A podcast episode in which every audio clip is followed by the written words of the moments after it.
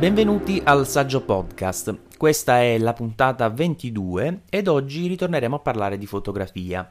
Abbiamo saltato ancora una volta una puntata fotografica, purtroppo ci capita spesso non riusciamo a mantenere un andamento costante, ma oggi ritorniamo a parlarne e abbiamo una grande lista di novità da discutere con voi. Come sempre a farmi compagnia Alessandro Di Noia. Ciao Alessandro. Ciao a tutti.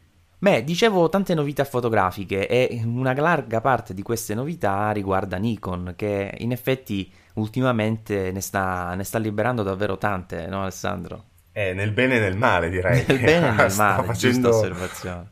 Tante mosse, tante mosse su questo mercato, alcune buone, altre un po' meno. Adesso vediamo, vediamole insieme, una per una, dai. Cominciamo da quelle positive magari. Ma sai che direi invece? A me ogni tanto mi chiedono una notizia brutta e una notizia buona, quale vuoi che ti dica? Io dico sempre di iniziare quella cattiva e quindi facciamo allo stesso modo. Dai, iniziamo così, con quella cattiva. Così finisci col dolce. Eh, infatti, almeno ti lasciamo il dolce in bocca. Sicuramente se si parla di cattiva eh. bisogna andare a parlare di, di 600 e di 610.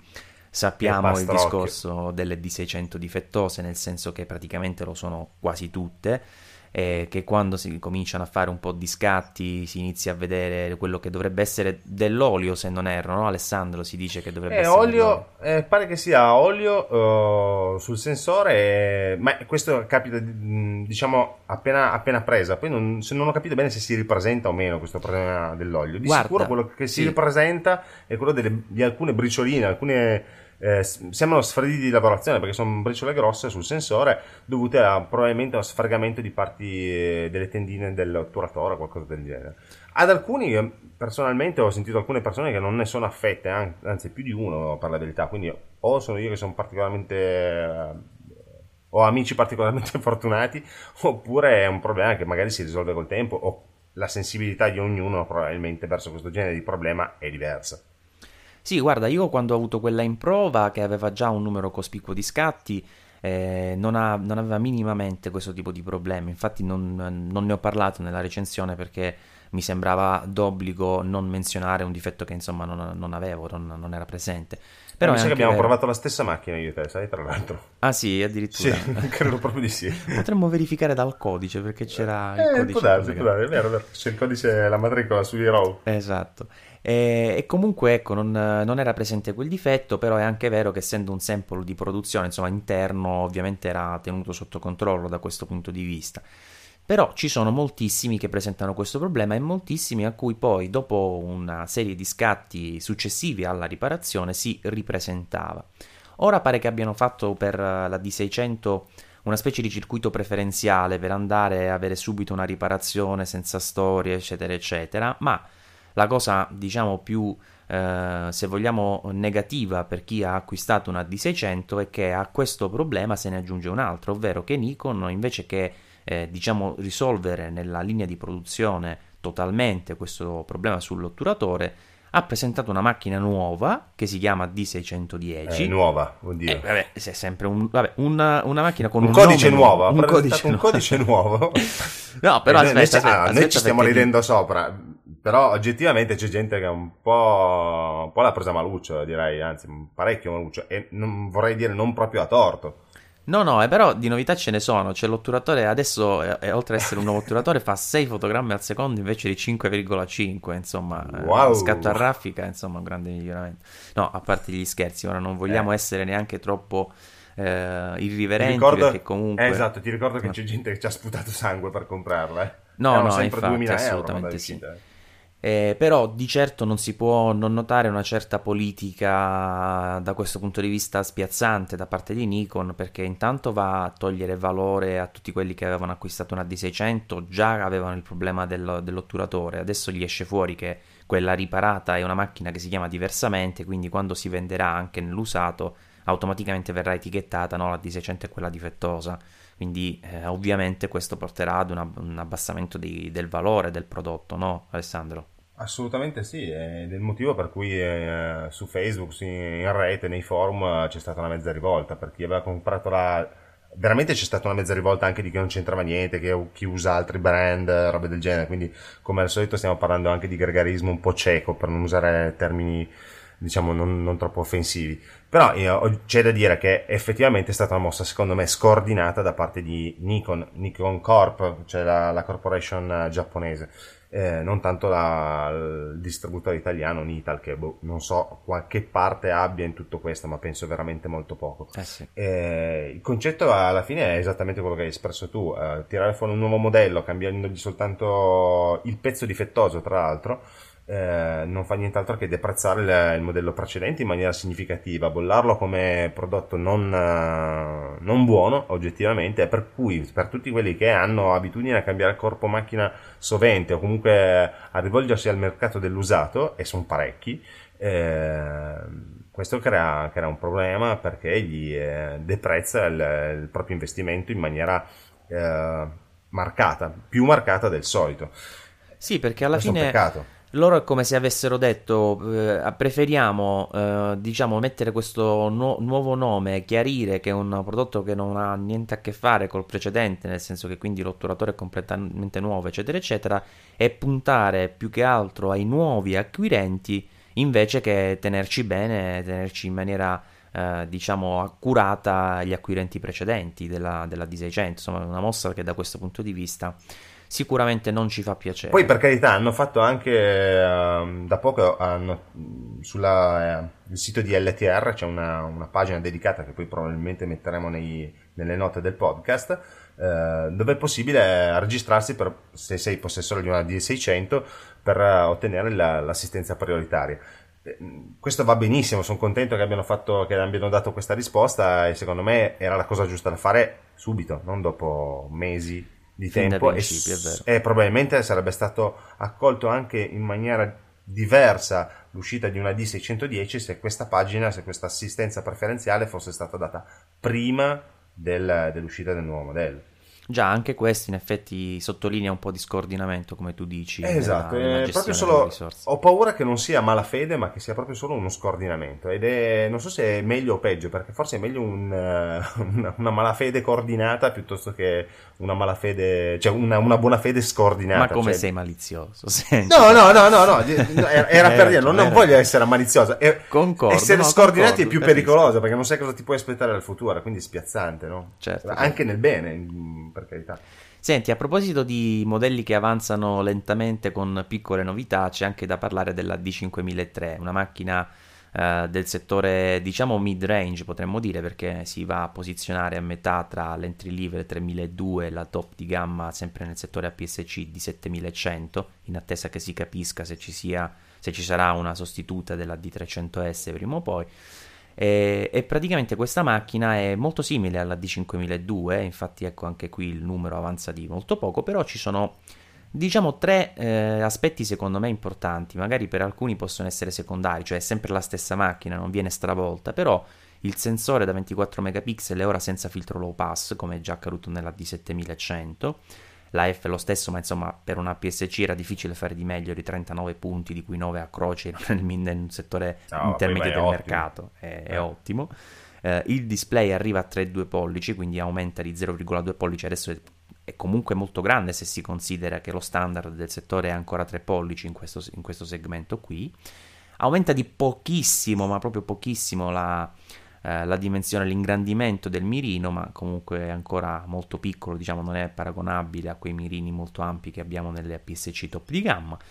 La raffica è interessante ma, eh, con 5 fotogrammi al secondo, ma la novità vera è che è la prima Nikon a fare i 50-60p nella registrazione video, anche questa può essere una nota davvero importante per chi volesse utilizzare una macchinetta del genere per catturare ottimi video e poi ancora una prima volta per Nikon Wi-Fi e GPS integrati. Ecco, queste Io... secondo me sono le vere novità.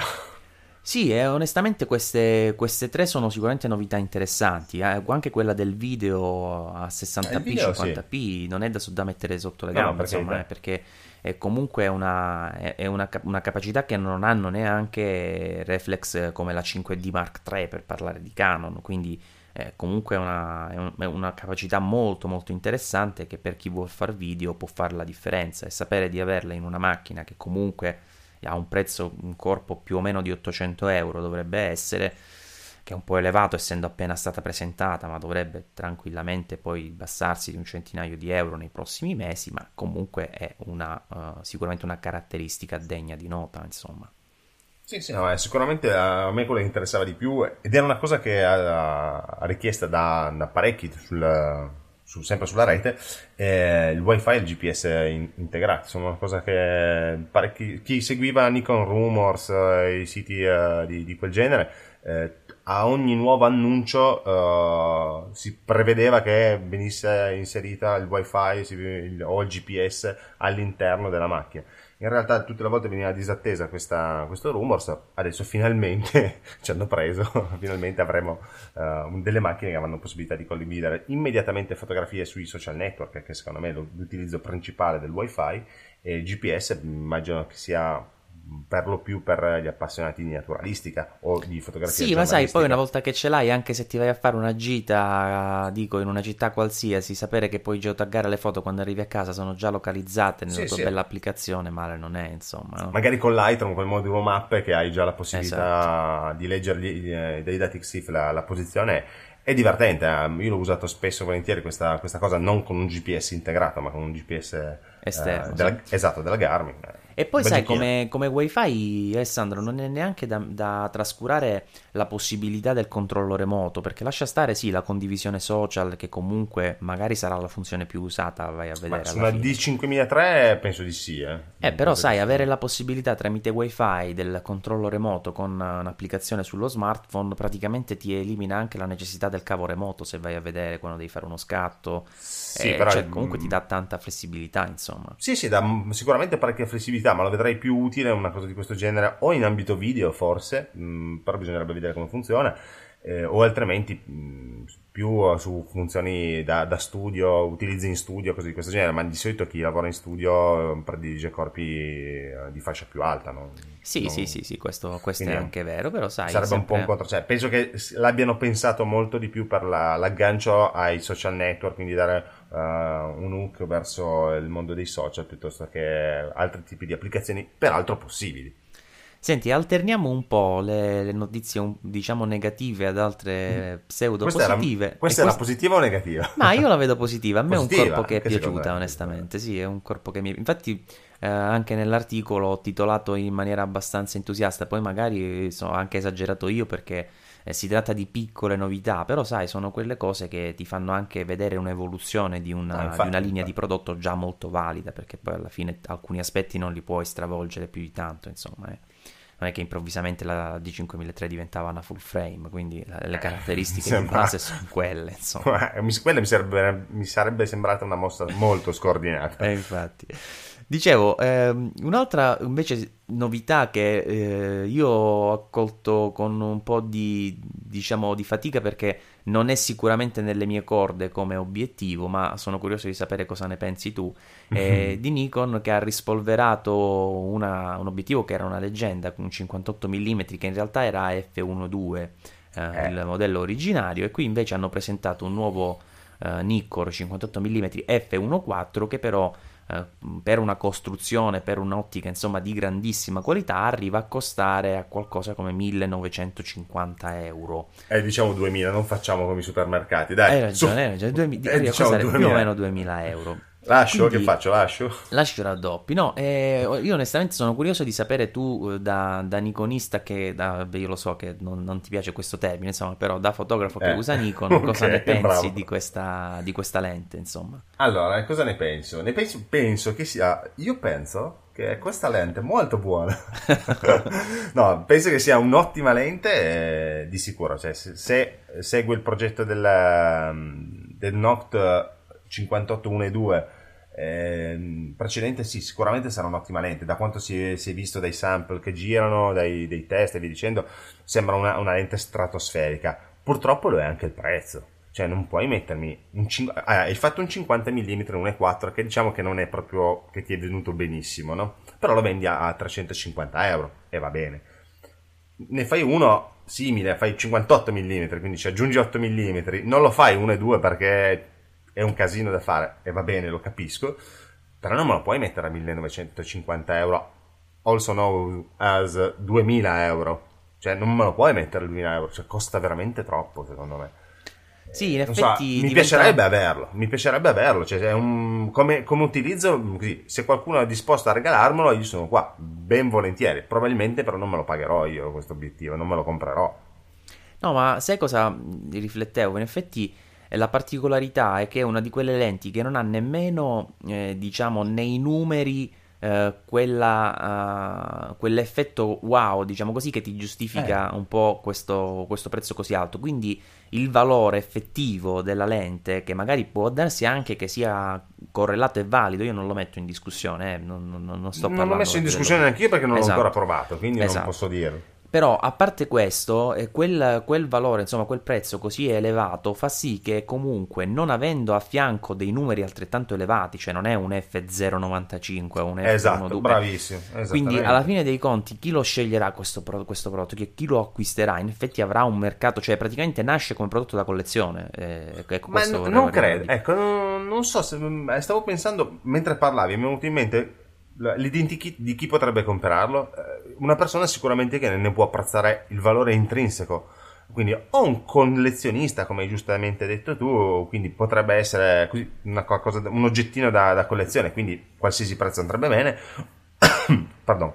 o altrimenti una persona che ne, ne saprebbe sfruttare appieno il valore. Quindi stiamo parlando di professionisti che abbiano ovviamente il portafoglio necessario per poter acquistare questo genere di obiettivo, eh, di fare questa, per affrontare questa spesa e che ne possano apprezzare anche la qualità, le differenze di qualità rispetto a uh, uno Zeiss o un altro, un altro genere di ottica. È un obiettivo che probabilmente non venderà milioni di pezzi, ecco, ah beh, da pensare, beh. no?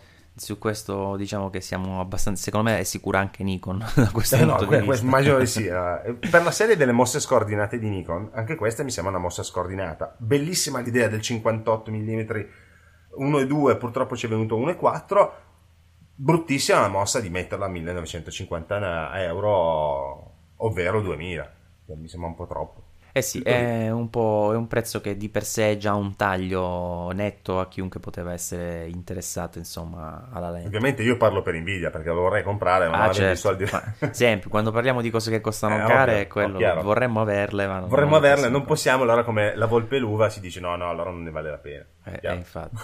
e a proposito di cose che potrebbero costare care, mi viene in mente Ops. anche questa Nikon DF.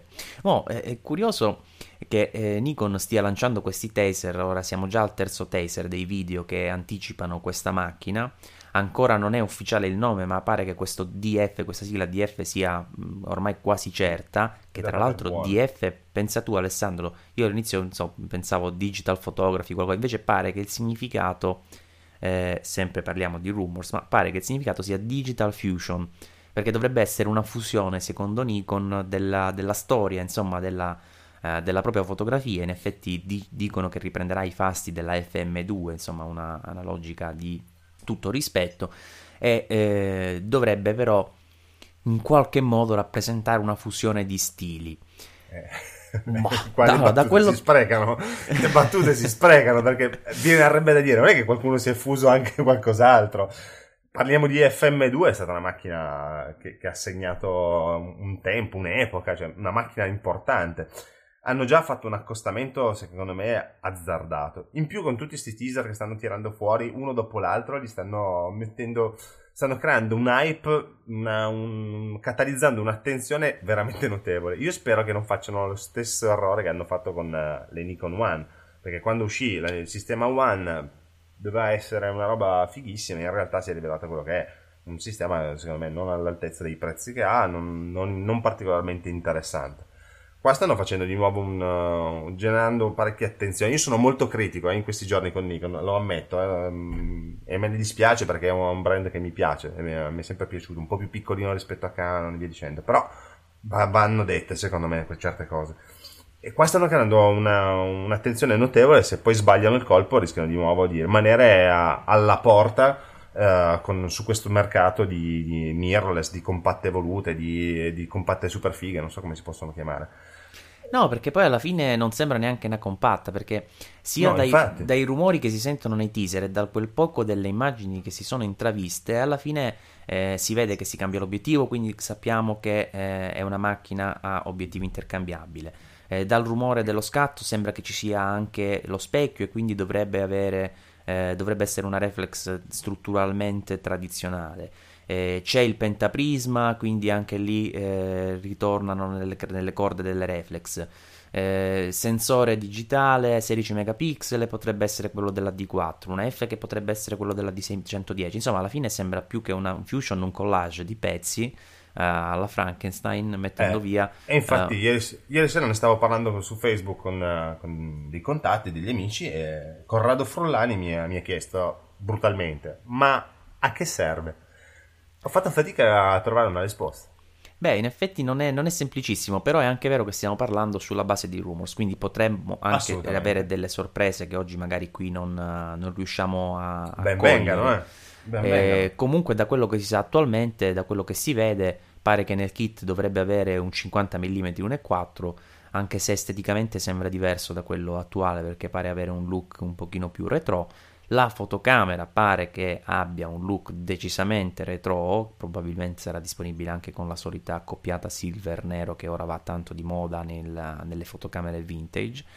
Eh, però ecco, oltre questo non pare che insomma si vengano fuori delle novità così eclatanti da capire che tipo di macchina sia, come sia collocata. Comunque, una full frame eh, digitale con eh, queste caratteristiche di base già non è una cattiva macchina. Poi bisogna capire ecco dove si colloca perché se uno ha la, la scelta, diciamo, mi prendo una DF perché ha lo stile figo oppure mi prendo una D610 che praticamente fa qualcosa in più Eh. perché a quanto pare sta DF potrebbe non fare neanche video addirittura, quindi essere proprio dura e pura. Pare di no, pare di no. E soprattutto se la mettessero per esempio a un prezzo tipo 1900 euro, 1950 euro, come hanno fatto con l'obiettivo, eh, anche lì mi viene da chiedere, ma in sovrapposizione su altri, su altri segmenti come prezzo, però non, non- non come, come qualità. L'unica cosa è questo gusto retro, però voglio dire.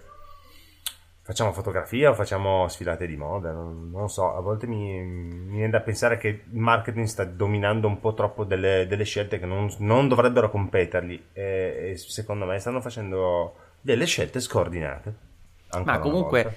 Io l'ho sempre vista nella fotografia una grande componente di, di- di passione anche legata proprio alla- al significato storico, al valore estetico anche dei prodotti, no? Io- almeno io l'ho sempre notata anche non solo nelle mie scelte, ma anche in quelle che vedo. Sì, ma è quello che ti può altri. permettere magari di, di soprassedere su una lieve mancanza, magari manca, che ne so, manca un, un- un punto di raffica piuttosto che ti permette di spendere i 50, i 100 euro in più.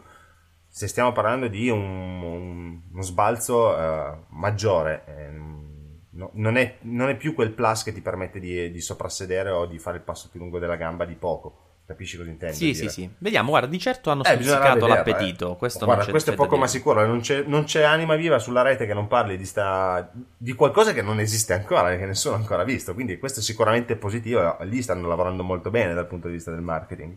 Almeno stavolta non sono stati scordinati, insomma. No, no, no, sul marketing devo dire che sono molto coordinati. Assolutamente. A proposito, un piccolo inciso, a me a proposito di, di coordinazione mi, mi piace molto il- la pubblicità, lo stile delle loro pubblicità I am. Ah, sì. Quella secondo me è una genialata, bellissima, io la trovo molto bella, ma non perché uso Nikon, ma in generale proprio. Sì, sì, Oh, poi sono riusciti a dare una, una- una coordinazione su tutta la gamma e quando si riesce a fare questo è bello, insomma, viene un'immagine che viene automaticamente riconosciuta e funziona, insomma. Ah, quel, quel claim I am è fantastico perché ti permette di, eh, di usarlo in ogni dove, in ogni con- condizione, in ogni situazione, su qualsiasi prodotto, cosa che stanno puntualmente facendo. Eh, secondo me è stata una bella mossa di marketing quella. Boh, È vero. Parliamo di fotografie. Parliamo di fotografia e tra le novità non si può non citare, seppur brevemente, Sigma che continua a sfornare obiettivi e questa volta ha pensato di rompere un po' le uova nel paniere a Canon e Nikon andando a presentare un- uno zoomone, diciamo tuttofare, però eh, nel range normale diciamo delle fotocamere full frame abbiamo un 24-105 stabilizzato ovviamente con una fo- una, un'apertura di f4 e che quindi va a fare eh, diciamo da, da, ombra al prodotto Sigma e ai prodotti Canon e Nikon, chiedo scusa, che sono già presenti come F4 in, in, in entrambi i listini, però costa qualcosina. Eh, non dico in meno, ma più o meno siamo lì perché 899 dollari il prezzo, quindi facciamo conto che arrivi anche più o meno lo stesso in euro. I prezzi sono più o meno allineati, insomma, non costa veramente di meno, ma eh, a quanto pare, almeno dai, dai grafici che finora sono, si sono visti per la rete, dovrebbe avere non soltanto una costruzione migliore, ma anche una qualità ottica migliore come resa, insomma, anche su tutto il frame. Eh, comunque, ecco Sigma che continua con la sua serie art a tirare fuori degli obiettivi comunque abbastanza interessanti. Insomma, questo non è un super eh, obiettivo super luminoso, eccetera, eccetera, ma comunque, anche se non fa notizia, è eh, un'alternativa abbastanza interessante. C'è da dire che quando i prezzi sono così vicini a quelli ufficiali, insomma, dei brand Canon e Nikon, è difficile che poi qualcuno eh, vada a sceglierlo. Insomma, saranno pochi quelli che magari lo preferiranno perché avranno visto effi- eh, l'efficienza della, del, delle lenti piuttosto che magari ne preferiscono il, la struttura perché comunque gli ultimi Sigma sono costruiti abbastanza bene, vero Alessandro? Molto, molto bene, molto bene. No, in, in Sigma si sta muovendo molto bene eh, in questo periodo, sta facendo dei prodotti interessanti. Io il 2405 è un obiettivo che ho desiderato per tanti anni. Prima, prima di, di, adottare altri tipi di, eh, di soluzioni perché è uno zoomone comodo eh, l'F4 stabilizzato ti permette di, uh, di, avere una buona luminosità, non, non eccellentissima ma comunque già buona, eh, lo stabilizzatore ti aiuta in un sacco di situazioni, è un obiettivo per, per esempio per viaggio, reportage, uh, free time, chiamiamolo così, secondo me è eccellente, una lente che consiglierei sicuramente a, a molti eh, come dici tu, il prezzo se è troppo vicino al, a quello degli obiettivi degli zoom ufficiali, boh, può darsi che diventa più difficile, più... diciamo. Però su, su, Nikon soprattutto è vero che magari il prezzo è simile, però l'obiettivo non è proprio lo stesso, non è F4, non è cioè, sono po' di cosette differenti, quindi tutto sommato... Ah, su Nikon mi sembra che l'F4 ce l'ha, ce l'ha un po' più lungo, la frase sembra un po' brutta, però eh, mi sembra che sia 120, 120 no? Eh, sì, sì, sì, sì, Quindi, boh, non so, di, um, francamente... Eh, dopo il 35 mm per me è puro amore verso Sigma, quindi non, uh, potrei, scegliere, potrei decidere di scegliere Sigma piuttosto che il, il, Nikon. In realtà adesso è un obiettivo che non mi interessa, però. Stanno facendo un nome con un bel fascino attualmente, sono riusciti sì, sì. con questo reboot, diciamo così, del, di tutta la gamma ad acquistare molti consensi e questo potrebbe fare anche il loro gioco pure a parità di costo, insomma. Sì, sì, assolutamente, assolutamente. No, grande, grande Sigma in questo periodo. Beh, Cambiamo, cambiamo, brand, un'altra novità, eh, un brand che non si sente sempre nelle, nelle, trasmissioni o anche sui giornali nei blog, non ottiene grandissima visibilità, ma Pentax ha aggiornato diciamo, la sua top di gamma per quanto riguarda sempre le reflex APS-C, anche se si mormora di una full frame che potrebbe arrivare l'anno prossimo, ma comunque ha aggiornato questa eh, top di gamma e ci troviamo con una K3 una fotocamera che eh, diciamo non ha eh, come, come, fascino, non riesce a, a, a, conquistare tutti come fanno le Canon o le Nikon, però è una macchina che sotto sotto ha una qualità davvero invidiabile. Io non so se tu hai avuto modo di, di provare delle Pentax, Alessandro, ma sono delle macchine costruite davvero molto molto bene. Ho provato una macchina di una, una una K5, no K7 era, non mi ricordo. Sì, non, può darsi, cioè, eh, ci, sono, ci, sono, entrambe. Entrambe, eh, non mi ricordo che modello fu. Eh, di un amico e in effetti mi trovai molto bene. La cosa che mi stuzzica di più di Pentax sono le soluzioni che va, sta trovando, per esempio, sul, sulla stabilizzazione del sensore, il, oppure eh, questo filtro anti-aliasing particolare che si sono inventati, attivabile e disattivabile.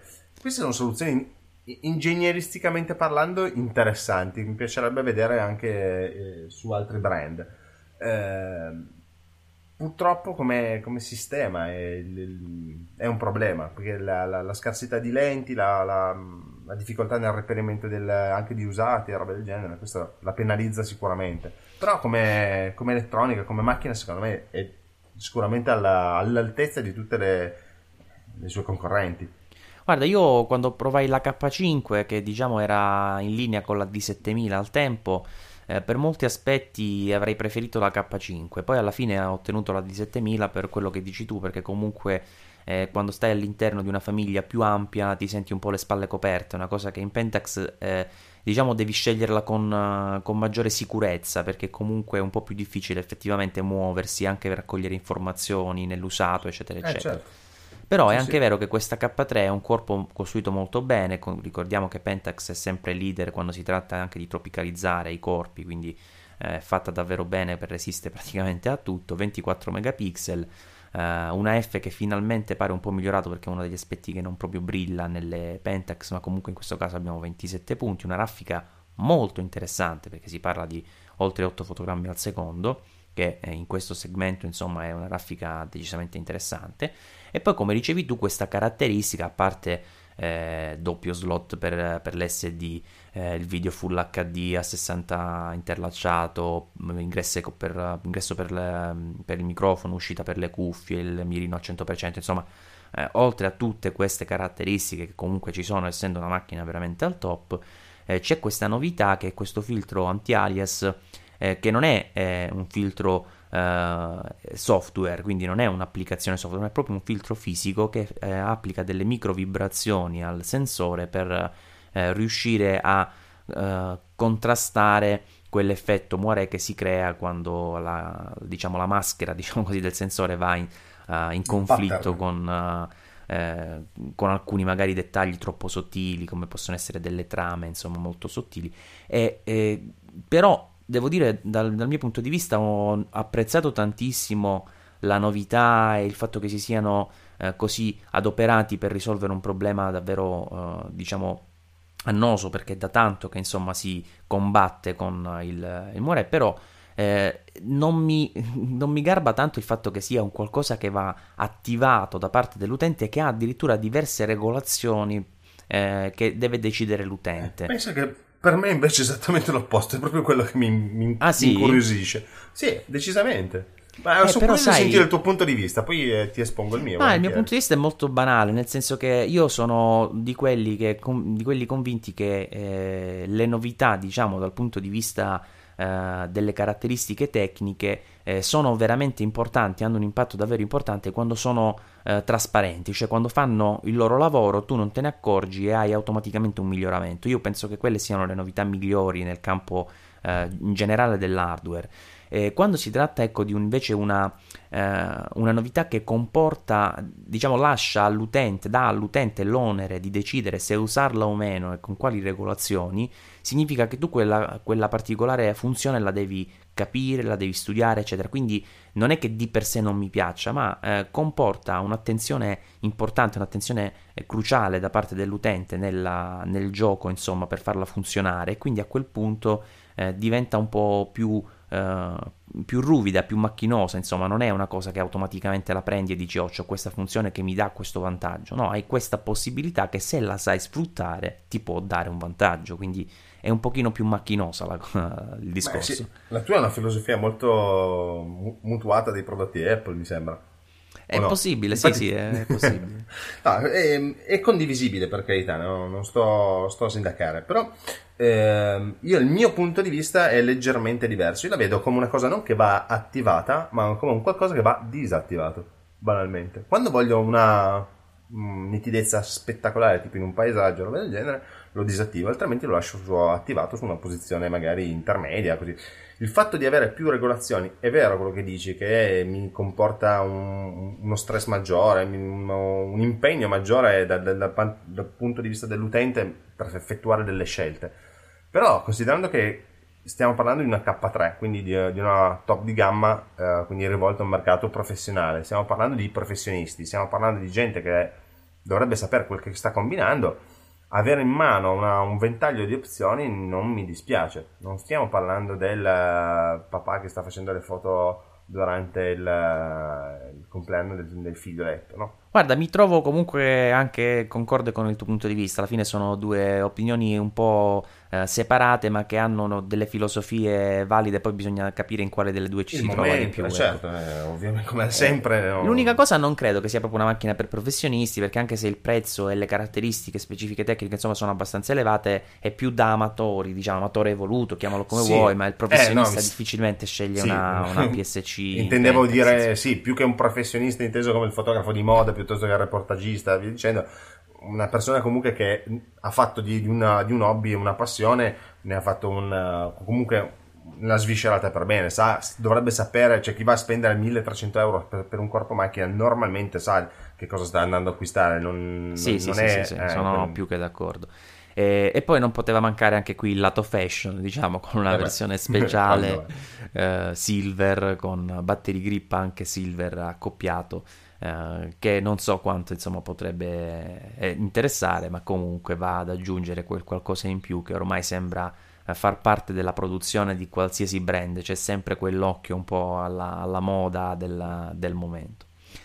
Beh, eh, prima di passare avanti, eh, Alessandro, ti volevo segnalare anche una novità che proprio stamattina, prima di andare a registrare il podcast, ho ricevuto via mail. Se n'era parlato nei prossi- nei- negli scorsi giorni ehm, di eh, questa Olympus, questa compatta molto evoluta che sarebbe arrivata a breve sul mercato e in effetti ha fatto la sua comparsa proprio questa mattina ufficialmente con diciamo la presentazione. Si chiama Stylus One ed è una compatta abbastanza interessante perché seppure il sensore non sia molto grande perché è un sensore da 1 su 1,7 pollici eh, è retroilluminato, si mostra eccetera eccetera ha 12 megapixel ma a parte il sensore di per sé diciamo non eh, molto molto grande ma comunque da compatta eh, professionale compatta evoluta diciamo così eh, quello che stupisce insomma di questa compatta Olympus è che è davvero molto molto completa intanto c'è una- un obiettivo Alessandro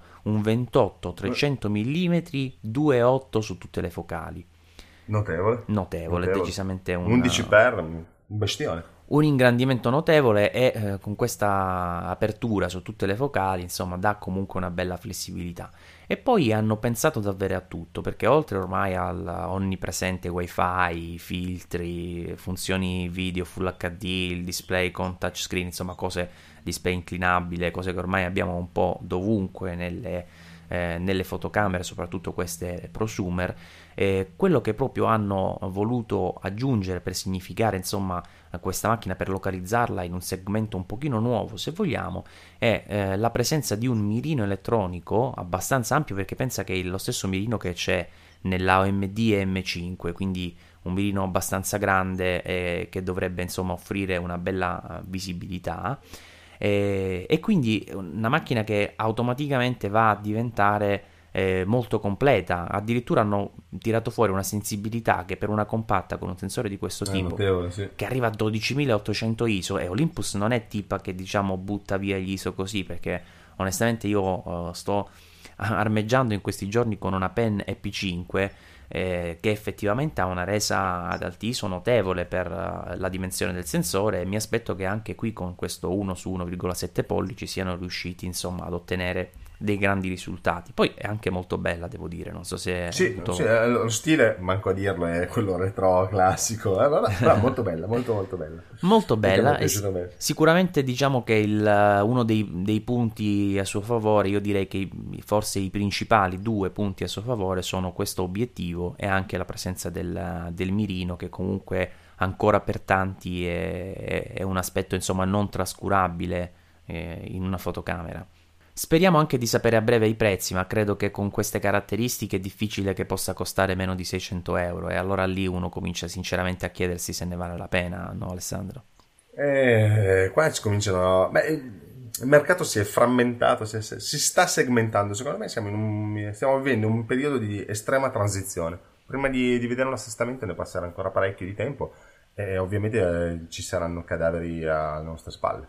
Qualcuno, per forza, dovrà- cioè qualcuno o qualcosa dovrà rimanere indietro. Magari quelli che rischiano di più e tra questi sicuramente c'è Sony che bene o male negli ultimi periodi sta dimostrando di sparare veramente su tutti i fronti, cioè tirano fuori novità raffica, eh, Eh, forse... però Le ultime mi sembra che le abbia azzeccate, no? Sì, qualcosa un po' meno, devo dire, non so se hai visto... Fotograficamente, eh. eh non so se hai visto la mia recensione di QX10 e QX100, devo dire che mi hanno particolarmente deluso. Eh, non tanto come idea in sé, ma poi come effettiva eh. realizzazione, perché poi una cosa... Ma, no, ma, può... ma lì, era, allora, lì anche lì Sony secondo me ha fatto una cosa furba, ha sperimentato, ha provato a buttare sul mercato qualcosa. Secondo me era un uh, io lo, lo, vedrei più come un tentativo di san, sondare, di saggiare il, il, mercato. L'hanno fatto sparando troppo in alto con i prezzi, con la qualità, con la, la pregiunta qualità e via dicendo. il problema secondo me di quel, quel genere di gli aggiuntivi, come si possono chiamare? Cioè, eh, non, anch'io faticavo a trovare una categorizzazione, con, in effetti. Allora, con quei cosi, il problema di quei cosi è che tolgono spontaneità a una cosa che deve essere, cioè, che funziona perché è spontanea. La mobile photography funziona perché tiro fuori dalla tasca, schiaccio e vado. E ho fatto la fotografia. Se ci devo attaccare sopra una alla fine mi porto dietro una compatta, faccio prima, molto prima. Tra sì, soprattutto quando pensi che dopo che l'hai attaccata non hai detto neanche che al primo attac- al primo, alla prima accensione funzioni il collegamento, perché l'abbinamento non va sempre a buon fine, insomma, o certe volte si Beh, scollega, si frizza. tecnici magari che nella mm. prossima release... Uh potrebbero essere anche risolti. Sì, però sai, quando si tratta per esempio di una macchina, no? pensa a una macchina fotografica che ha una funzione wifi che non funziona tanto bene, lì è una caratteristica in più, è una cosa che magari può essere migliorata, è comunque una funzione che hai e se la vuoi usare, insomma, sai che Invece in quel caso il collegamento diventa parte essenziale, cioè praticamente è come sì, se tu non l'hai acceso. Yeah. Immaginati di avere una fotocamera che la accendi, sì, sì, una volta si accende e una volta no. cioè non va bene, insomma. Eh, è... Una volta si accende, una volta no, e la terza è contro un muro probabilmente. Eh, Spalmata. Eh, no, ti fa saltare i nervi. Sicuramente. Dipende da quando l'hai pagata, però. Eh. Sicuramente, come dici tu, dal punto di vista tecnico hanno sparato alto e hanno sparato anche bene perché avendo due alternative, c'è sia il prodotto, diciamo eh, tutto fare con lo zoomone eccetera che è il prodotto di alta qualità anche troppa qualità se vogliamo quella QX100 che avendo stesse caratteristiche ottiche e di sensore della RX100 MK2 insomma è una macchina di tutto rispetto e poi pensarla lì quel coso di 200 grammi appeso ad uno smartphone eh. che ne pesa 100 ed è sottile come una, una sogliola bah non lo so onestamente sono rimasto un po' deluso ma, ma, la cosa positiva Secondo me la cosa positiva è che ci hanno provato, non so come dire. E, Sono e, d'accordo. Ok, sì, nice sì, try, complimenti, ci hai provato, hai, eh, hai cercato di innovare così, non ti è andata bene non, cioè, hai avuto dei problemi, però hai fatto esperienza e magari tra qualche anno, tra l'anno prossimo, troveranno Guarda, è qualcosa di più interessante. Secondo me è una, una, una questione che può, può, avere due, diciamo, un po', oh, un po' di aspetti positivi e un po' di aspetti negativi, perché senza dubbio sono d'accordo con te perché sono riusciti a tradurre in un oggetto concreto qualcosa che fino a qualche tempo fa poteva sembrare mh, soltanto una fantasia, insomma, di, di, di qualche scrittore. C'erano dei prototipi, eh? C'erano, sì, sì, c'erano dei, già, li avevano fatti qualcuno vedere. che aveva in, in, dire, immaginato dei... Un mock-up. Eh, mock-up, grazie, scusami, mi, mi sfuggiva. Eh, sì, eh, però ti voglio dire, sono però... riusciti a realizzare un prodotto concreto, vendibile, quindi sì, come dici tu, un plauso senza dubbio, tanto di cappello a Sony. Però c'è anche da dire che quando il prodotto poi non è eh, concretamente utilizzabile o comunque ti porta a delle frustrazioni considerevoli poiché non è ancora ottimizzato e punta, eh. diciamo, eh, realizzato a puntino, alla fine fai anche un po' eh, un gioco, se vogliamo, sporco per i tuoi acquirenti, perché poi alla fine è, sì, è un esperimento, capito? Ma tu me lo vendi, eh, quindi esatto, io lo pago. Stai vendendo un prodotto funzionante. eh, su, su, questo ci sarebbe da fare una puntata apposita, perché più o meno è quello che stanno facendo tutti quanti. Eh, una volta esistevano i beta tester, eh, i, gli early adopter, eh, così venivano ascoltati, c'erano delle fasi di release del prodotto molto più lunghe, adesso hanno accorciato i periodi di release accollando bellamente i, i, problemi sulle spalle dei consumatori. E questo non è bellissima come cosa, in effetti, però uh, purtroppo, volenti o nolenti, è, um, dire, è un atteggiamento abbastanza diffuso.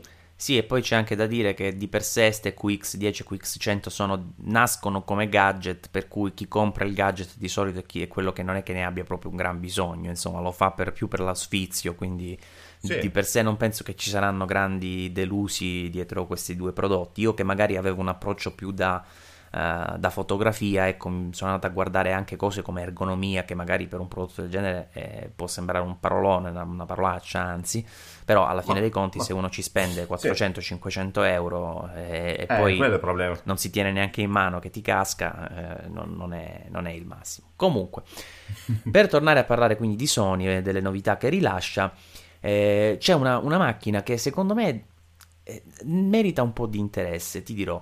Perché non so se tu hai avuto modo di provarlo, ma questo sensore da un pollice della RX100, che ora è anche retroilluminato nella RX100 Mark II, è un sensore davvero interessante perché fin quando sta magari in una mirrorless come nella Nikon 1, quindi un sensore comunque di buona qualità, ma che in un sistema insomma che dovrebbe offrirti qualcosa di più magari, allora cominci a sentirlo stretto, ma su una compatta eh, anche accoppiata ad un obiettivo di grande qualità fa insomma degli ottimi, dà, dà, degli ottimi risultati ed è comunque un sensore davvero, davvero ottimo insomma. Non so se tu hai avuto modo di vedere qualche sample o provare la macchina. No purtroppo no. Di Sony non, non ho mai eh, provato nulla. Insomma, è un sensore di buona qualità e, ora uh, lo stanno mettendo un po' dappertutto, devo dire. E tra le altre cose hanno tirato fuori questa RX10 eh, che è una macchina, secondo me, da tenere in considerazione per chi non ha esigenze particolari in termini di eh, a livello professionale, diciamo così, nelle fotocamere, perché intanto ha questo sensore di base che ti offre comunque una bella gamma dinamica, una nitidezza abbastanza buona, eh, una quantità di megapixel sufficiente, insomma, una resa ad alti ISO che riesce a reggere abbastanza bene e poi ci hanno messo su, pensa te, un obiettivo Zeiss 24-200 f2.8 stabilizzato.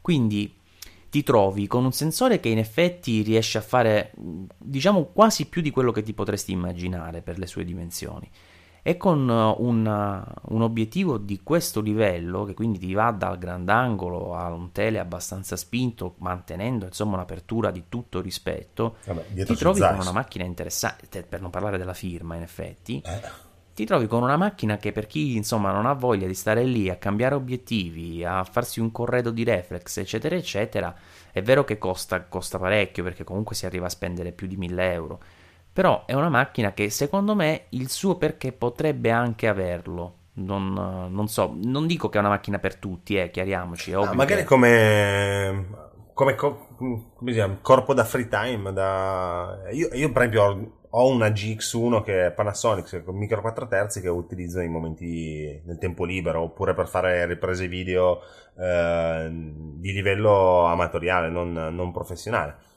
potrebbe essere una macchina di quel genere lì per i professionisti oppure una macchina, una signora macchina per chi invece ha solo una, una sana passione per la fotografia. Guarda, Sony ha sempre creduto un po' nelle compatte di altissima gamma. Se non so se ti ricordi, in passato sì. c'era stata la R1. Sì, sì, ma ricordo. Era stata una delle prime. Che aveva sì, fatto sì, un gran clamore quando era uscita. Gran clamore, tra l'altro, è anche utilizzata da, da, da alcuni professionisti che continuano a tenerci insomma su quella macchina in maniera, in maniera considerevole perché insomma è una macchina che è rimasta una delle poche ad offrire quello che aveva lei al tempo ed oggi questa RX10 sembra inserirsi in quella scia. Oggi effettivamente con l'andamento delle mirrorless ovviamente eh, macchine di questo tipo cominciano ad essere ancora più sacrificate a livello di mercato, però è anche vero che un 24-200 f2.8 non te lo, mica, non te lo danno mica tutti, insomma. Eh. Zeiss. Zeiss tra le altre cose. E poi eh. ovviamente il mirino inclinabile anche cioè display inclinabile ha anche un, uh, un mirino magari non uh, un mirino di grandissime dimensioni ma comunque c'è quindi ti dà anche una maggiore completezza al corpo. Ed è una macchina da tenere sott'occhio ti dico la verità.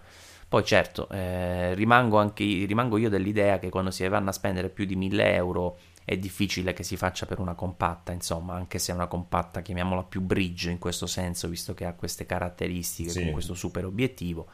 Ma insomma, è comunque una scelta che non faranno in tanti, no, Alessandro? Eh, ma Sony fa sempre scelte un po' bislacche. Eh. Non so se ti ricordi il Super 8, tutta una serie di, di, di scelte che insomma, vanno sempre un po' controcorrente. No? Si inventano. Quando gli va bene si, fanno, si creano la nicchia, quando gli va male, boh. Continuano a provarci però. E no, no, infatti novità... è interessante. Interessante il fatto che continuino ad andare avanti, a, in, a provare ad innovare, anche se non, non, sempre riescono, però ci provano continuamente. Questo secondo me è lodevole. Assolutamente sì, e nel settore delle mirrorless anche si sono fatti avanti con eh, una novità abbastanza importante perché dopo aver eh, ottenuto ottimi risultati con l'NX, brand che ormai praticamente andrà a sparire perché in pratica adesso tutte le fotocamere saranno racchiuse nella famiglia Alpha, non ci sarà più la nomenclatura NEX per le mirrorless e hanno tirato fuori queste A7 e A7R che sono due mirrorless con un sensore full frame. Anche qui eh, grande diciamo attenzione dei media. Eh, ho visto commenti molto molto entusiasti di parecchia gente che ha detto che questo è il motivo per cui passerò da Sony, da Nikon piuttosto che da Canon. Fin quando non hanno letto il prezzo però poi.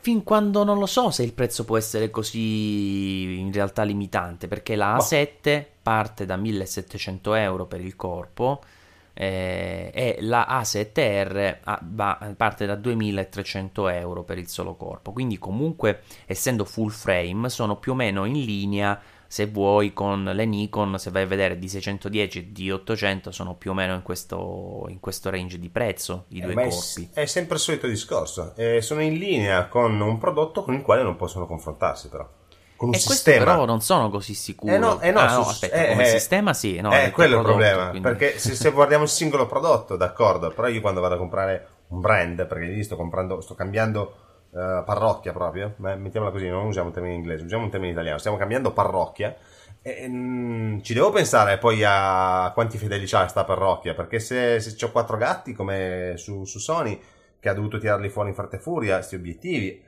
per quanto Zeiss, per quanto Fig, per quanto tutto quello che vuoi, però sono sempre quattro scelte che possibili disponibili. E dall'altra parte invece una scelta, un ventaglio di proposte che è notevole. E alla fine è lo stesso discorso che faccio per Pentas. Complimenti, bravissimi, eh, state innovando, state facendo cose belle. Peccato che l'unica cosa che dovreste fare che è creare obiettivi, crearvi un parco obiettivi decenti, non lo fate. Sony comunque ha anche una roadmap abbastanza consistente per gli obiettivi. È ovvio che non si può iniziare ad avere alle spalle chissà che cosa, però è anche vero che hanno utilizzato un e-mount, che sarebbe lo stesso delle Nex, e che pare che molti obiettivi delle, eh, delle mirrorless APS-C in realtà abbiano una copertura così ampia da reggere bene anche sulle, sulle full frame.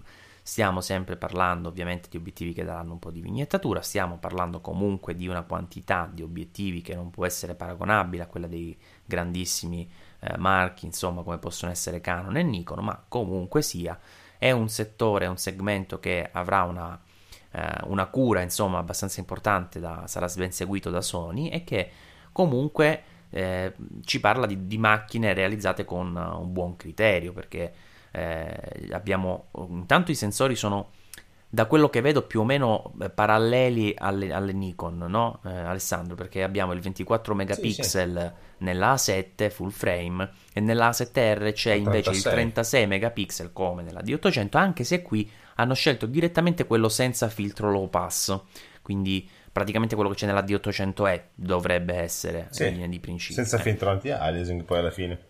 Esatto.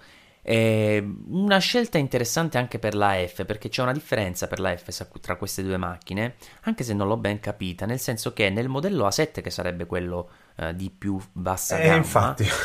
c'è una F ibrido che unisce contrasto di fase eh, cioè contrasto unisce la esatto. messa a fuoco per contrasto e la messa a fuoco per ricerca di fase, quindi li utilizza entrambi per ottenere delle buone prestazioni, un po' come facevano anche alcune Nex come la Nex 6 e devo dire con buoni risultati. Eh, in questo caso poi però c'è eh, affiancato a questo sistema un metodo più tradizionale, se vogliamo, quindi solo per ricerca di contrasto nella A7R, che quindi eh, è quella che costa di più, quella che dovrebbe avere magari la tecnologia più spinta e che in questo caso a vedere le specifiche tecniche sembra avere una caratteristica in meno, no Alessandro? E in effetti sì, lo stavo leggendo anch'io quella, quel diagrammino che, che, che c'è e boh, non, non, non, riesco a capirlo bene neanche io. Poi ti ripeto, sicuramente non avendo mai avuto una, una Sony, non avendo avuto modo di provarla. Sì, sì, ma poi oltretutto, ecco, magari non, non provandole non, uno non può avere l'idea nello specifico, però di base cioè, il sistema ibrido sembra avere, eh, almeno sulla carta, una marcia in più ed è quello disponibile nella chiamiamola entry level, anche se sì. è più precisamente nella full frame, insomma, eh, A7. Eh, anche una differenza nella struttura, perché la A7R è tutta in lega di magnesio, mentre la A7 ha soltanto la struttura in lega, ma poi ha una copertura plastica. E poi per il resto comunque troviamo eh, specifiche sicuramente al top di tutto, perché addirittura pensa che hanno inserito anche l'uscita video con la compatibilità 4K, Alessandro, quindi notevole. Notevole. NFC, WiFi, insomma, c'è davvero di tutto in termini di caratteristiche eh, tecniche. La tecnologia NFC è una cosa che un'altra tecnologia molto molto interessante. Non mi sembra che sia proprietaria Sony però quella, vero? No, no, no, no, no, è una, una tecnologia abbastanza diffusa, diffusa. tra tutti i brand che eh, in effetti dà mm, qualcosa in più soprattutto per dare un miglior senso se vogliamo al wifi perché il wifi quando sì. devi anche sbatterti per andare a vedere crea la rete collegati alla rete metti la password diventa un po' noioso sapere di poter solo avvicinare due prodotti e, mm, e, che questi automaticamente parlino senza dover scrivere niente, ti cambia un po' una, l'approccio. Rientriamo nella logica di quelle cose che ti dicevo prima io, no? le cose che funzionano eh, in maniera eh. trasparente. Comunque... Eh, ma per questo genere di cose ti do molta ragione. Eh, a me la filosofia Apple piace, eh, per carità, non, non, non, non voglio dire, però su alcune cose è un po' castrante, su queste invece è molto, molto interessante. Eh sì, ti dà proprio, ti, ti, rende la tecnologia immediatamente usabile. E comunque, insomma, a parte, dicevo, le specifiche tecniche di altissimo livello, eh, sono due macchine che più o meno sono in linea per quanto riguarda i prezzi quello il, su quello che ci offre il mercato, eh, tranne Canon che con la 5D Mark III ha ancora dei prezzi esorbitanti. Eh, però ecco, ci troviamo con um, delle full frame mirrorless che stanno ottenendo diciamo una copertura interessante da parte dei media, noto anche molto interesse nei fotografi professionisti, ti dirò che ho visto più di un fotografo dire, eh, parlo di paesaggisti che eh, se riescono a metterci su insomma una buona lente grandangolare di alta qualità preferiscono portarsi in zaino una cosa del genere piuttosto che eh. Eh, una D800 con i suoi corredi insomma. Quindi eh, il peso fa. il peso fa insomma peso e dimensioni anche perché eh, sono riusciti a fare una macchina che rimane abbastanza piccola ma da quello che ho potuto vedere con un'ergonomia ancora molto molto curata. Quindi un'ergonomia una bella presa insomma con tutte le dita. E secondo me diciamo che hanno fatto centro. Poi è anche giusto quello che dici tu, eh, una cosa è centrare un buon prodotto e una cosa è centrare un sistema, insomma, di, eh, di accessori, di ottiche. Purtroppo sì. Eh. È da considerare se, se, state meditando di comprare una, una macchina del genere, boh, un pensierino al futuro mm, lo farei. Assolutamente sì, sicuramente è una macchina che merita di essere vista e toccata con mano e per valutarne anche questo, un po' il feeling che può avere, perché poi noi siamo abituati alle reflex, quindi vediamo un pochino come anche una macchina del genere può, eh, cosa può trasmettere, insomma, no? a, a, livello anche fisico. E Passiamo dalle stelle alle stalle in termini di dimensione del sensore e chiudiamo no, questo riepilogo. No, eh, che vabbè. cattiveria! Eh no, no, aspetta, stiamo parlando Parli- allora, parliamo da, micro 4 terzi. dalla dimensione di un sistema molto chiuso a un sistema molto aperto, dai. Io sai che sono un gran fan di questa macchina. Ma sai, guarda, dai. tu stai parlando con uno che eh, ha tre corpi, anzi ne avevo quattro fino a poco tempo fa, micro 4 terzi e uno adesso eh. l'ho messo in vendita, quindi eh, sono un fan incallito. Eh, anch'io vorrei mettere in vendita proprio la stessa macchina per comprare esattamente quella che hai preso tu. Eh, esatto, quindi stiamo parlando comunque di un sistema che mi, mi affascina tantissimo e che pensate utilizzo anche nel mio lavoro. Ti devo fare vedere un video che ho finito di girare qualche giorno fa soltanto con la GH3 e la G6 Panasonic. Eh, di cui sono molto soddisfatto per la qualità d'immagine e poi ti farò vedere che comunque eh, sono macchine che offrono davvero tanto soprattutto non per chi, l'ora. vuole fare un pochino di, di, diciamo non solo fotografia ma si interessa anche del settore video. Dicevo dalle stelle alle stalle un po' scherzosamente perché ovviamente abbiamo il sensore eh, più ampio che è il sensore full frame di cui abbiamo parlato finora e il micro 4 terzi che eh, non dico che è il più piccolo delle compatte eh, intercambiabili, lenti intercambiabili, ma è uno dei più piccoli, poi sappiamo che c'è Nikon 1 e in ultima, in ultima, in ultima, in ultima analisi anche Pentax con quel sistema esatto. Q che addirittura ha un sensore da, da mini compatta. Comunque, Pentax, il sistema Q, ha un sensore da 1 su 2,3 pollici, quindi proprio No, non ho capito, chi, scusa? Ah, vabbè, adesso... Cattiva cattiveria, lo ammetto.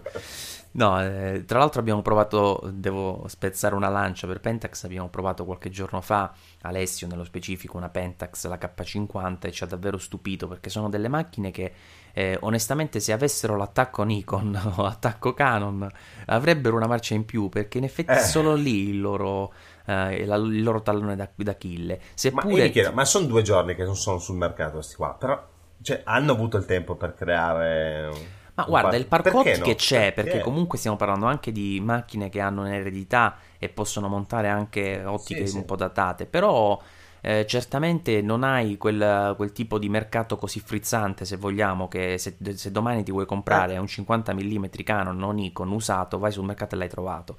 Eh, queste invece Pentax ha dei prezzi comunque sui, sugli obiettivi che non sono tutto sommato bassi, sono spesso anche più alti delle, degli equivalenti Canon e Nikon e il mercato dell'usato è più risicato, quindi comunque c'è sicuramente un po' di, di limitazione, però non sono messi così come, come li stiamo dipingendo noi, che no, sembra no. che uno... È, è... Vabbè, non, però le, la, la, sproporzione, cioè quando stai acquistando una Nikon o una Canon ti porti dietro la Sigma, Zeiss, eh, cioè, ne hai di, di, di, scelte? Samyang, Tokina, Tamron? Sì eh, sì però è anche vero che ci sono fotografi che usano Minolta hanno quelle quattro lenti sì, che, sì. Che, che, che, usano e non gli serve di più e quelle quattro lenti vanno benissimo insomma sì, devi avere solo le idee molto, ben, molto chiare uno spirito di adattamento molto forte e boh, siamo a posto. Tutti felici. Tutti felici, esatto. Comunque, per ritornare a noi, eh, stavamo parlando di micro 4 terzi e con uh, le ultime due novità che vi vogliamo segnalare in questa puntata che riguardano sia Panasonic che Olympus, che sono ovviamente i due brand che eh, riguardano il settore delle micro 4 terzi, con due macchine proprio agli antipodi, perché Panasonic ha presentato la micro 4 terzi più piccola che sia stata mai realizzata, si chiama GM1, ha più o meno l'hardware della GX7, quindi l'ultima nata in termini di eh, sensore, di insomma caratteristiche tecniche molto elevate. Che è una eh, figata. Che è una, una figata, come dici giustamente. Il termine tecnico è figata. per la GX7 il termine tecnico è figata. GX7 che abbiamo anche recensito, vi consiglio di dare un'occhiata alla nostra recensione sul blog, e che comunque qui è stata inserita tecnicamente, cioè dell'hardware quasi tutto, tranne il mirino e la stabilizzazione sul sensore. Eh, però diciamo che sono riusciti con un'opera di miniaturizzazione davvero importante che in gran parte, pensa tu Alessandro, sai come ci sono riusciti a ridurre tutta quell'hardware in un corpo così piccolo? Hanno andando... usato bambini? No, no, intendevo tecnicamente, hanno creato un nuovo otturatore con un sistema che ora magari a voce è di- difficile da spiegare, poi magari eh, metteremo nelle show note una fotografia, comunque un nuovo otturatore che è praticamente molto molto più compatto di quella della GX7, con uh, praticamente una tendina uh, divisa, insomma sono riusciti con questo otturatore microscopico a, a, prendere quella macchina, quasi tutto l'hardware di quella e inserirla in un corpo che è così piccolo che è praticamente paragonabile a quello del Nikon 1 di cui tu sei un estimatore oh. non so se hai visto mai una J1 dal vivo. Sì, no, bellissima è da vedere. Eh, molto, Come molto da usare è praticamente la GM1 è la, la micro 4 terzi attualmente più piccola sul mercato che è stata anche associata ad un obiettivo molto interessante sia per le focali perché è un 12-32 anche se non è di quelli insomma ad apertura costante ma è un classico 3, 3 5 5 6 eh, ma questo obiettivo essendo anche eh, diciamo retrattile è molto compatto e soprattutto pare che eh, abbia una delle migliori eh, definizioni di tutti gli obiettivi degli zoom standard insomma nel micro 4 terzi. Quindi un obiettivo da tenere che non eccello eh? di solito sugli zoom sul micro 4 terzi io mh, mm, non, non, mi sono trovato benissimo come, come qualità ottica. È Però vero sugli, sui fissi secondo me sono molto avanti sugli, eh, sugli zoom non, non sono andato soddisfatto del 14-42 in particolare sì, non sono, devo dire, obiettivi prestigiosi dal punto di vista della, della resa, o comunque non come lo sono i fissi. Questo 12-32 è interessante, dicevo, anche per le focali, perché insomma il, parti da 12 hai un 24. Eh, esatto, è un equivalente 24-64, giusto? Sì, esatto, c'è il, diciamo, per 2, però per è due. sicuramente interessante come focali e questa macchina arriva sul mercato a metà novembre con un prezzo di 699 euro Sicuramente da tenere in considerazione perché, ti ripeto, se la vai a guardare nelle, nei confronti dimensionali, resti abbastanza stupito perché è molto molto piccola. Sono riusciti a tirar fuori un corpo comunque di qualità perché c'è l'alluminio, insomma c'è il metallo, c'è eh, anche una bella cura estetica perché riprende l'ormai eh, super gettonato stile vintage. esatto, eh? avrei sì. detto alluminio e... Alluminio, sì sì, c'è Ma quella colorazione non manca. Sì, c'è anche una versione con uh, al posto del nero una, una specie di arancione molto, mo, molto fashion, diciamo così. Speriamo Comunque... che non facciano come l'Hasselblad che tira fuori l'aro così in radica, prima un po'. Eh, lo sai che poi ti, ti, ho pensato l'altra volta perché dopo che è stata presentata recentemente una, una nuova macchina della, della, Sony, poi hanno subito presentato una Hasselblad, ho pensato eh la devo fare vedere ad Alessandro, poi non ci siamo sentiti, ma comunque continuano, insomma, dopo la Lunar continuano a produrre dei cloni delle Sony con... Uh, qualche manico in radica e via con un prezzo triplicato. Yeah, loro sì che hanno capito tutto. Della vita, sì, sì, sì. Eh. E poi dicevo agli antipodi Olympus perché per dimensioni, perché seppure il sensore rimane micro 4 terzi, hanno reali- presentato la OMD EM1 Posso che va... dire ancora... Scusami. Dimmi, dimmi. Ancora una cosa sulla, sulla GM1 eh, della Panasonic. Una cosa molto interessante è il prezzo anche. Secondo me è basso. È un ottimo prezzo.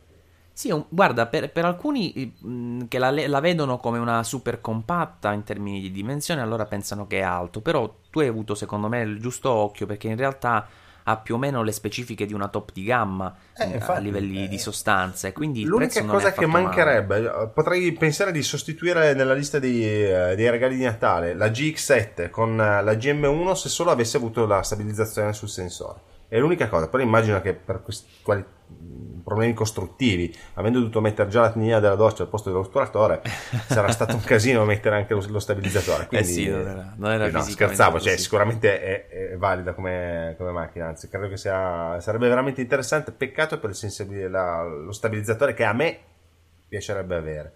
Però chi non ha le stesse mie velleità magari eh, potrebbe vederla come un ottimo regalo di Natale. Però se ti interessa lo stabilizzatore allora tu potresti pensare ad Olympus che da sempre ha seguito una, tra- eh. una, una strada proprio inversa rispetto a Panasonic che da principio nel micro 4 terzi ha preferito dotare gli obiettivi di stabilizzazione Mega OIS mentre invece Olympus ha preferito avere obiettivi eh, puliti, non stabilizzati e, e, invece spostare tutto il sistema di stabilizzazione sul sensore, arrivando poi anche ad ottimi risultati con quel suo sistema a 5 assi che insomma ti dà uh, comunque ti offre davvero tanto in termini di, di stabilizzazione. E proprio Olympus ha presentato questa M1 che è diciamo la, la, probabilmente la più professionale eh, macchina in tutto il segmento micro 4 terzi perché eh, a parte i costi costa anche più della G- GH3 della, eh, della, Panasonic ma è anche la, anche la più grande anche la più, la più simile ad una reflex tradizionale. Eh, riprende un po' lo stile un po' squadrato della M5, ma questa va a posizionarsi ancora più in alto nella gamma, ancora un, un pochino più grande con una bella eh, impugnatura pronunciata, ma alla fine dei conti anche se il prezzo è di più o meno 1400 euro per uh, il, il, corpo e le specifiche tecniche siano comunque valide, anzi direi validissime perché all'interno abbiamo sempre quel sensore che è pluripremiato, insomma, per essere micro 4 terzi tira fuori dei risultati davvero eccellenti, ma io sono un po' dubbioso sul fatto che esista un mercato, diciamo, prosumer, eh, perché non ti compri questa macchina alla fine se no, non sei in quel segmento, eh, con un sensore micro 4 terzi. Cioè io ho il dubbio che esista fisicamente mer- questo mercato di persone che spendono 1400 euro per avere un corpo eh, che fa parte del settore micro 4 terzi e che non fa diciamo del suo elemento caratterizzante non so il prestigio piuttosto che il materiale usato eh, ma proprio eh, la qualità costruttiva nel senso anche di macchina bella uh, grande insomma voluminosa importante bella da tenere quindi comunque un po' quelle che sono le caratteristiche che ti aspetti da una reflex insomma no e anche il prezzo c'è ampiamente, però quasi quasi ti compri una reflex full frame, insomma. Eh, diciamo che noi siamo abituati a vedere le, cose da un aspetto molto tecnico, molto informato, uh, consci di quello che è il mercato e via dicendo. Nella fascia prosumer, secondo me, e secondo me, il mio secondo me deriva da, da poi dai contatti con delle persone con cui ho parlato e via dicendo. Tanta gente non ha questa, diciamo, questa conoscenza così vasta del mercato, di quello che offre, di quello che c'è. Per cui a volte semplicemente si affidano per una, effettuare una scelta di acquisto a un, una o più caratteristiche che loro reputano interessanti per il loro modo di, di utilizzare il prodotto. Se c'è un match tra mm, le, le proprie, i propri desiderata e quello del prodotto, boh, scocca la scintilla e si fa l'acquisto. Quindi tutto sommato non, noi abbiamo un modo di vedere le cose leggermente diverso. Però sai, se ti vai a comprare una, una Olympus, eh, quindi non uh, il, fa- il, famoso Canicon, insomma, i due brand più conosciuti. Canicon eh, è bruttissimo. Eh, no, non lo dicono, tante volte lo, lo, lo, ah, insomma, è bruttissimo lo stesso. Hai ragione, eh, mi, mi, rimangio tutto. Allora, se non vuoi quindi a scegliere una Canon un o una Nikon, ma vai su Olympus. Eh, già di per sé stai facendo una scelta che comunque penso sia motivata da uh, elementi che vadano oltre il, eh, il fascino del brand, no? Cioè, eh no, tu dici, una scelta più scelte meno, eh, sono scelte meno ponderate secondo me. Addirittura. Ma, sì, ma senza essere... No, cioè, e tu spendi una... 1400 euro per una macchina, è una, una scelta poco ponderata. Sì, perché sai di chi mi fido? Mi fido del, dell'amico che me l'ha consigliata, del venditore di fiducia e via dicendo. E esiste veramente un, una grossa fetta di mercato che si affida ancora a questo genere di, di valutazioni e non, non, sta sbagliando. Cioè, nota bene, io non lo sto dicendo come un'accezione negativa, non è assolutamente negativa. Perché partiamo sempre dal presupposto che molto probabilmente quello che fanno queste macchine qua è decisamente superiore quello, a quello che è la necessità reale dell'utilizzatore. Quindi tutto sommato cade in piedi comunque cada sì, il mio unico dubbio è che comunque io cerco di guardare un po' la cosa dal punto di vista del brand che produce il prodotto. Allora io eh, il brand che produce il prodotto sa che quest- questo mercato come funziona. Eh. eh ma non puoi realizzare una macchina de- destinata a un utente prosumer pensando che la comprerà quello che non capisce una mazza, per no. passami il termine, solo perché gliel'ha consigliata l'amico. no, vedi, tu, tu, hai fatto estremizzato.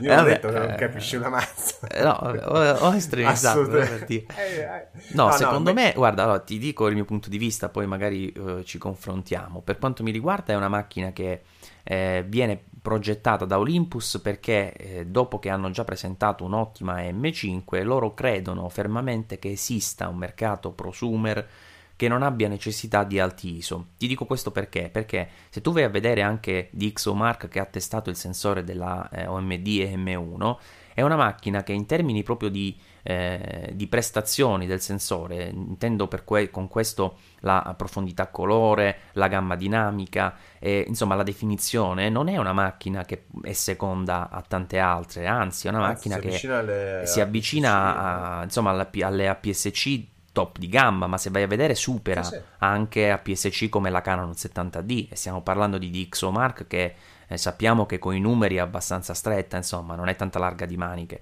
E, e comunque è precisa, ecco, esatto.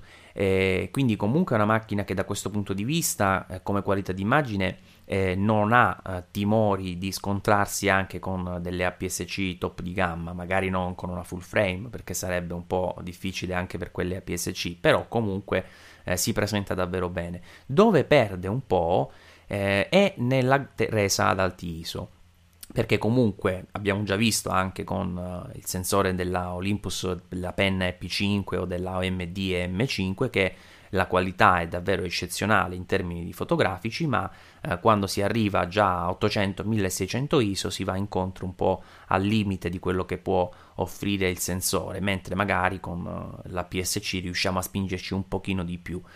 Eh, secondo me, eh, grosso modo, il limite di questa macchina sta lì, anche se poi eh, i risultati sono usabili perché poi Olympus ha un trattamento dei JPEG, JPEG eccellente, quindi poi alla fine si riescono a usare anche i 3002. Eh. Però, eh, tutto sommato, eh, vai a scegliere questa macchina se ci metti sopra degli obiettivi tutta apertura molto luminosi e alla fine dei conti eviti di salire gli, gli, sopra gli 800 ISO ti parlo come scelta consapevole. Poi, se tu la scegli perché è figa e ti cadono dalle tasche 1400 euro, eh, te l'ha consigliato no, no, l'amico no, Pippo. Stai, stai giocando sporco, stai dicendo cose che io non ho detto.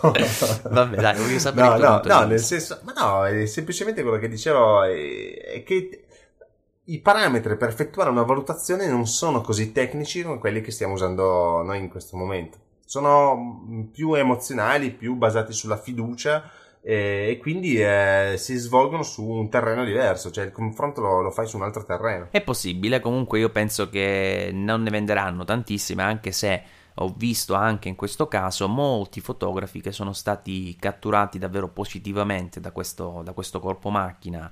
Eh, vuoi per uh, comunque un sensore che dicevo prima ha ottenuto già molti riconoscimenti, vuoi per Olympus che insomma fa bene il suo lavoro nel creare dei corpi costruiti davvero con, con eccellenza e quindi alla fine dei conti ha eh, ha ottenuto insomma già una, una buona, un buon interesse da parte del pubblico. Anche il fatto che DxOMark si sia impegnata per testarne il sensore molto rapidamente, insomma, la dice lunga sull'interesse della, del, diciamo di tutti i fotografi. Poi sta mm, un po'.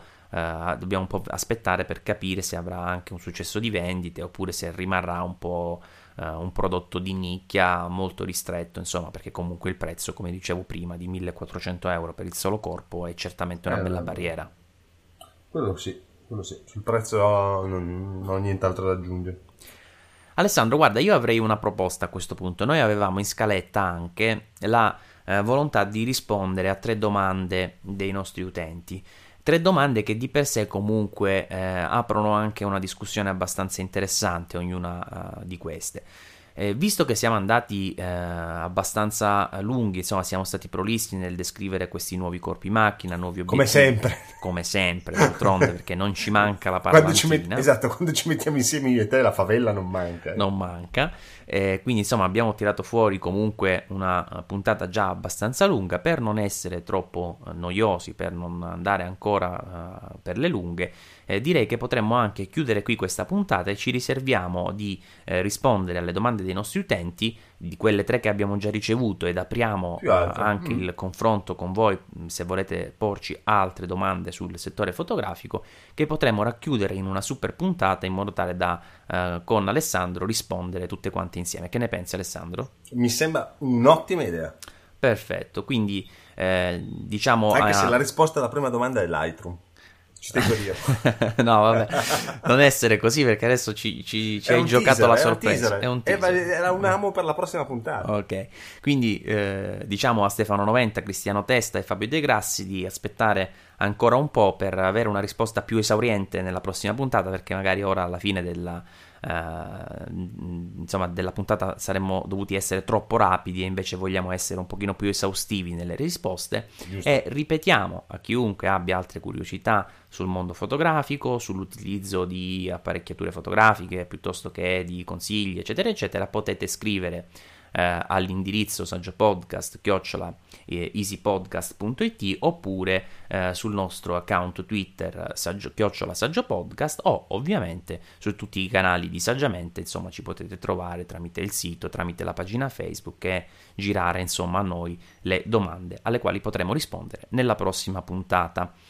Un saluto da Maurizio Natali e Alessandro Di Noia e ci vediamo quindi alla prossima puntata del Saggio Podcast. Ciao! A presto!